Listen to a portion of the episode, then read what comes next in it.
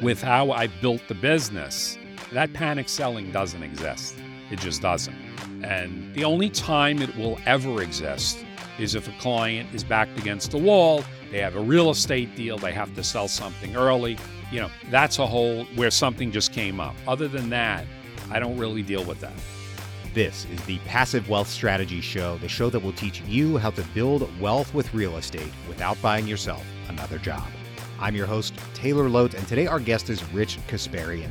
Today we're having a slightly different conversation. We're really digging into the topic of risk and understanding our personal risk tolerances and profiles. Rich is a financial advisor who works with busy professionals, high net worth families, small business owners, and many others. Today we're digging into this topic of risk and understanding how we can assess our own risk tolerance, mistakes that we might make when determining our own level of risk tolerance, and so much more. We also talk about small business owners and preparing for retirement. I see so many small business owners who are not prepared to retire, and it's because of a few key mistakes that they made along the way. So we're going to dig into that as well. Rich has a wealth of experience, and he had a pretty major change in his life as a result of the Great Recession. So we get that perspective as well. It's a fantastic conversation. You're dedicated to building wealth and understanding your own risk tolerance, which is very important for all investors. This is a conversation to tune into. Once again, I'm your host, Taylor Loht. I'm a real estate investor. I focus on multifamily and self storage investing. To date, I've acquired, partnered on, or had a hand in over $250 million of commercial real estate acquisitions. If you'd like to learn more about potentially investing with us in a future deal, just go to investwithtaylor.com or click the link in the show notes. Don't forget to subscribe and catch us here every weekday. Now, let's get with Rich.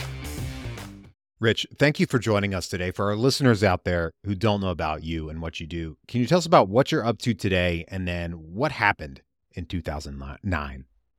Sure. Uh, thanks for uh, having me, uh, Taylor. I really appreciate it. So I was with a you know large firm for many years, and in 2000, and I was actually Citigroup, and in 2009, sort of everything was collapsing around us, and at that point, company stock was $55. It went to a dollar and seven eighths. You know, n- nobody knew what was going on. It was the, the financial crisis. And at that point, I basically decided to take my business independent. And I've been doing that for the last 14 years. My, my company is Garden City Financial Group. We clear through a company called LPL, which is the largest independent brokerage firm in the country. And it was, you know, it was a very good move because, you know, it, it provided customers with sort of independent advice, clearing through a major firm, and on sort of the road back. My business is mostly dependent on protecting investments. So we, you know, we look for the upside, always looking for the upside, and the upsides in the business and in the economy and the market, but we look to protect customers' downsides as well. So Warren Buffett's first two two rules of investing.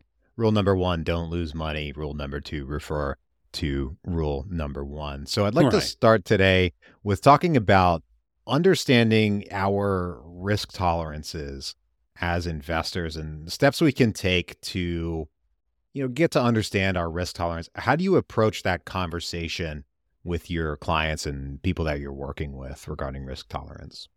So, in the traditional conversation of risk tolerance, uh, there's in in the financial industry, there's always sort of these canned questions. You know, are you the type of person that if you look online and your statement's available, you open up the file or you don't? You know, there's a how should we allocate this portfolio between bonds and equities? If the market goes down this much, how do you feel about it? There's sort of a lot of these sort of canned or emotional type questions. One of the things I do, sort of the, to kind of cut to, to the chase, is feel is see what people's cash position is, what they feel comfortable, what they want to have in the bank account, so that they know that at any point, if something happens, they can access cash. So unfortunately, in, in my business, a, a lot of advisors work sort of in reverse. So a customer had $100,000 to invest. you know, a lot of advisors are going to give them advice on how to invest 99,000 of it. Okay, what I typically will do is I say, okay, you you say that you have this money kind of sitting around. How much of that money do you want to keep in the bank or keep in a checking account that if something happens? And the reason I do this is one, it, it sort of gives me a sense of their risk tolerance because what you will find is you'll have that person who it's that hundred thousand and they really want to keep half to three quarters of it in the bank. And then you have the other person who'll say, no, I'm good with 25 in the bank.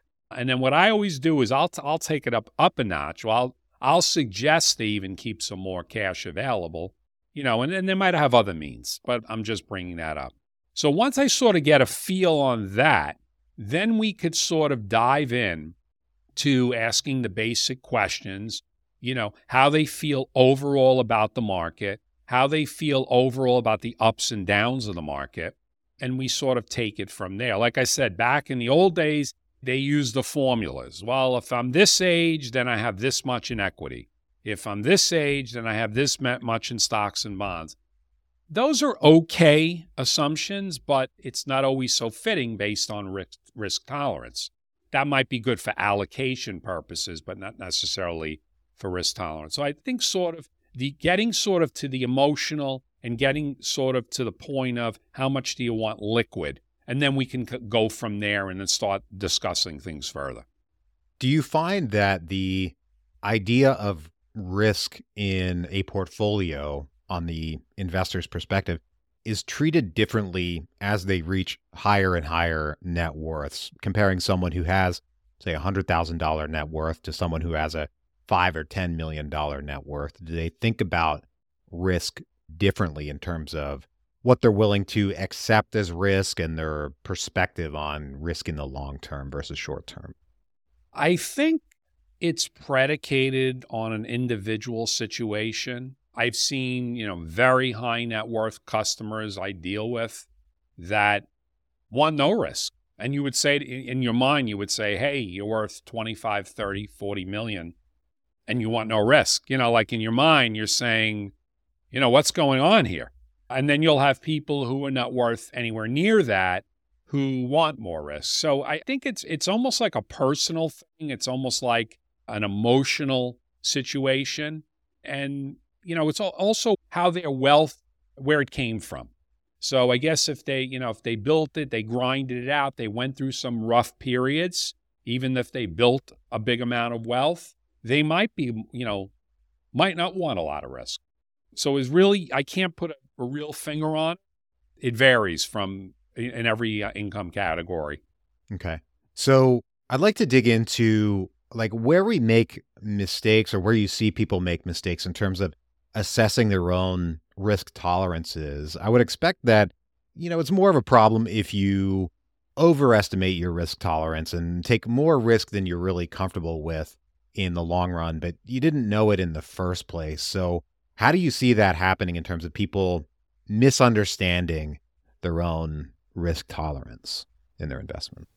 Yeah, I mean, that's a really good question because I'll give you an example. I, I guess it was last year. It was sort of, remember, the market spiked at the end of 21. So, like the Dow was at 36 and change. I think it was November, December of 21, roughly time frame. And then the market pulled back dramatically.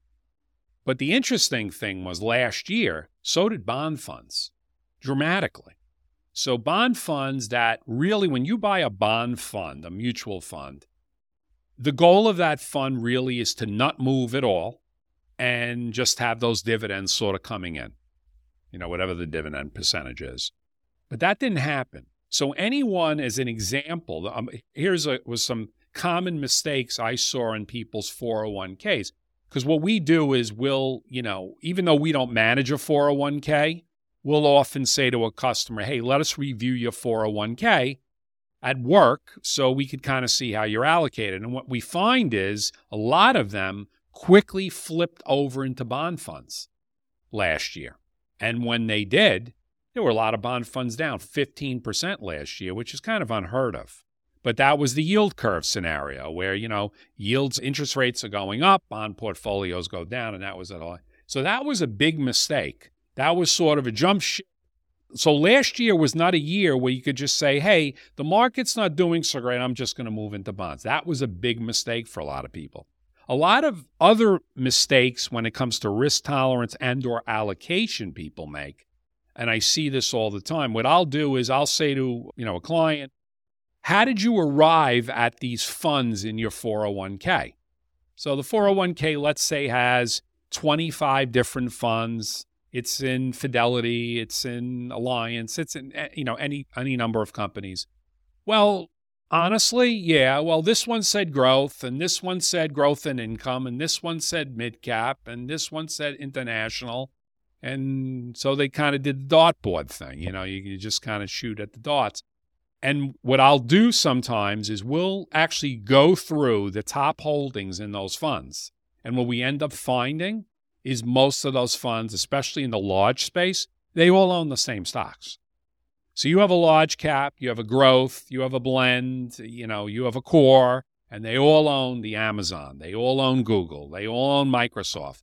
So the names are different of the funds, but now you have major, major overlap. So that's it that's something that we really kind of dig down. And unless you kind of know what to look for and you, you're drilling down and looking at the top 10 holdings on everything, it's, it's hard for the average person actually to want to really do that. But those are two sort of things right off the bat the flight to bonds last year and and, and really digging down and looking at a portfolio and saying, Am I really diversified? Okay.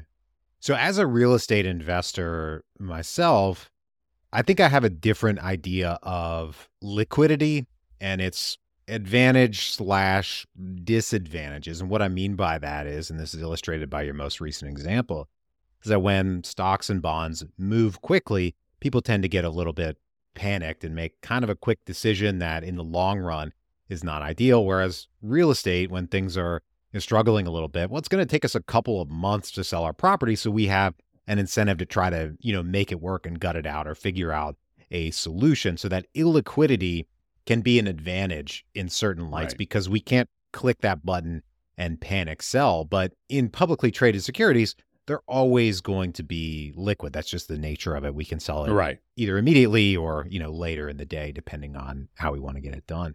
So how do you, you know, approach that conversation with the people that you provide advice to? And talk them out of making those panic decisions if, you know, it's appropriate for the situation.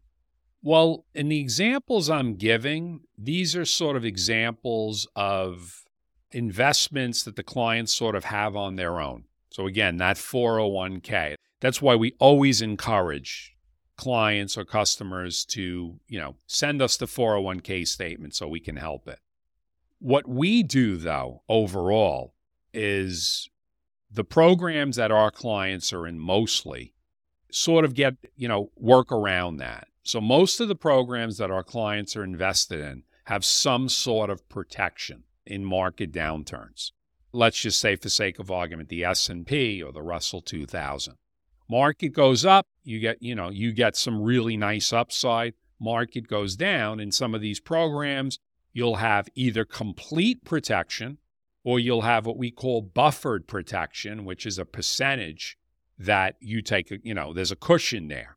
In these programs, once clients understand these types of programs, the market's crashing and burning, the phone does not ring. And that's the most important sort of thing. In fact, we'll reach, we always reach out. I always reach out to clients and, you know, in, in bad markets, even though their investments are generally protected just to kind of let them know what's going on and, and re explain or re educate how those protections work. So, fortunately, with how I built the business, we really don't have that. Pan- that panic selling doesn't exist. It just doesn't. And the only time it will ever exist is if a client is backed against a wall, they have a real estate deal, they have to sell something early. You know, that's a whole where something just came up. Other than that, I don't really deal with that. That's good. Through setting things up properly, then educating clients' education right. is, is huge in investing. So now let's talk about the small business owner side of things. This is a problem that I've grown more aware of over the years as I've, you know, built relationships with more small business owners. and how few of them are really prepared to retire. It's a shockingly low number. Why is that? You know, it's kind of the old saying, you know, working in your business instead of on your business. I think there's a lot of that going on. And then working in their business and not on themselves. Uh, you know, that that's a whole other issue. I just think it's sort of that day to day, they get up, it's their business, you know, they, they're in the office or they're on a site and they're just doing their thing. And I think so. And even if they have good people around them, doing things for them, they're not really always thinking about retirement. They're not thinking about, hey, do I have a SEP IRA set up for the business or a simple IRA set up for the business where I could put money in every year and have it tax deferred towards my retirement? I'm in a partnership. Do I have a buy sell agreement arrangement, which is important? Because that's one, one of the things I do where, you know, what'll happen is in, in a partnership, you'll have two partners, for example, and they'll have an insurance policy on each of them. And then what basically happens is with a buy sell agreement, if, if one of them passed away, that money from insurance goes to the family. You know, a lot of business partners don't want, you know, a family member just sitting in the chair the next day if something happens. So they make these arrangements. So that's one thing. Long term care or long term disability. Some of them don't, they're not thinking in that light because I think they're just thinking on the business day to day to day. And the biggest problem I really see in a lot of small businesses is they, they're just not putting any money away for their retirement. You know, it's just sort of, they don't want to write that check, you know, whether it's at the end of the year or have it come out of the, the account or they don't really want to set up a plan for the employees because then they are obligated to put money in for the you know and i'm talking like really small businesses now. You know you know where less than 15 20 employees where they just don't want to do it. But i think those are the main issues. Okay so a lot of it seems to boil down to awareness of their options and kind of willingness to make the investment. Do you find that you know they tend to plan on retiring through selling their businesses and getting that liquidity event and then figuring it all in the back end? I mean, is that kind of a common mistake that they tend to make?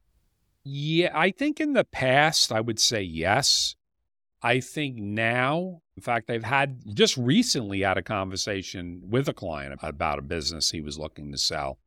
And some of the businesses, especially like in construction, landscaping, these types of businesses, they're not as easy to sell anymore as they used to be. You know, in fact, the conversation I had with this particular customer, you know, he, he was just basically saying if he had sold it a few years ago, he would have gotten a lot more than he would now. And a lot of it is because there's a you know there's a lot of competition in those sorts of industries now a lot of more people on the street, a lot more people who have workers out and doing a lot of business. So I think more in the past, I knew someone also who had a uh, like a route, and even even in that sort of it was oh the route was easy. I should have sold it years ago. So I think that's sort of an icing on the cake. So whatever they could get for their business. Now, if it's a really big business, you know, hundred plus employees, you know, like what I would call a big small business, 200 plus employees, that's a different story. But I think for the, you know, the normal real small business, 10 employees, they really need to plan for retirement. Okay. So before we go to the three questions I ask every guest in the show, I'd like to ask your opinion on the status of the economy today. You had a pretty serious personal and professional experience back in 2009 breaking away from your previous employer. And a lot of our listeners are in their 20s and, you know, weren't paying attention at that time because they right. were too young. So, what's your thought today as we kick off 2024? I mean, my thought is right now we're, we're in a little bit of a, I guess the word is odd. We're in, we're in sort of an odd time where, you know, they tell us that the inflation rate is 4.1, but we go to the store and everything seems like it's up 20% we're in sort of this odd time, you know, and people do have to understand that a lot of the numbers we see, unemployment and and and inflation, they're not real numbers. They're if you really dig down into the numbers like inflation, they're phony numbers. They they're just not it's a basket of you know, commodities or a basket of services. And if one is up too high, they pull it out and put another one in. So those are the things here. But on the flip side, now we have a run in the market. So, in one respect, we have bad economic inflation, some bad things going on out there. But then we got a report that inflation dropped and GDP just went through the roof. And now we have a sort of a run in the markets. So, I think the market's always been this way.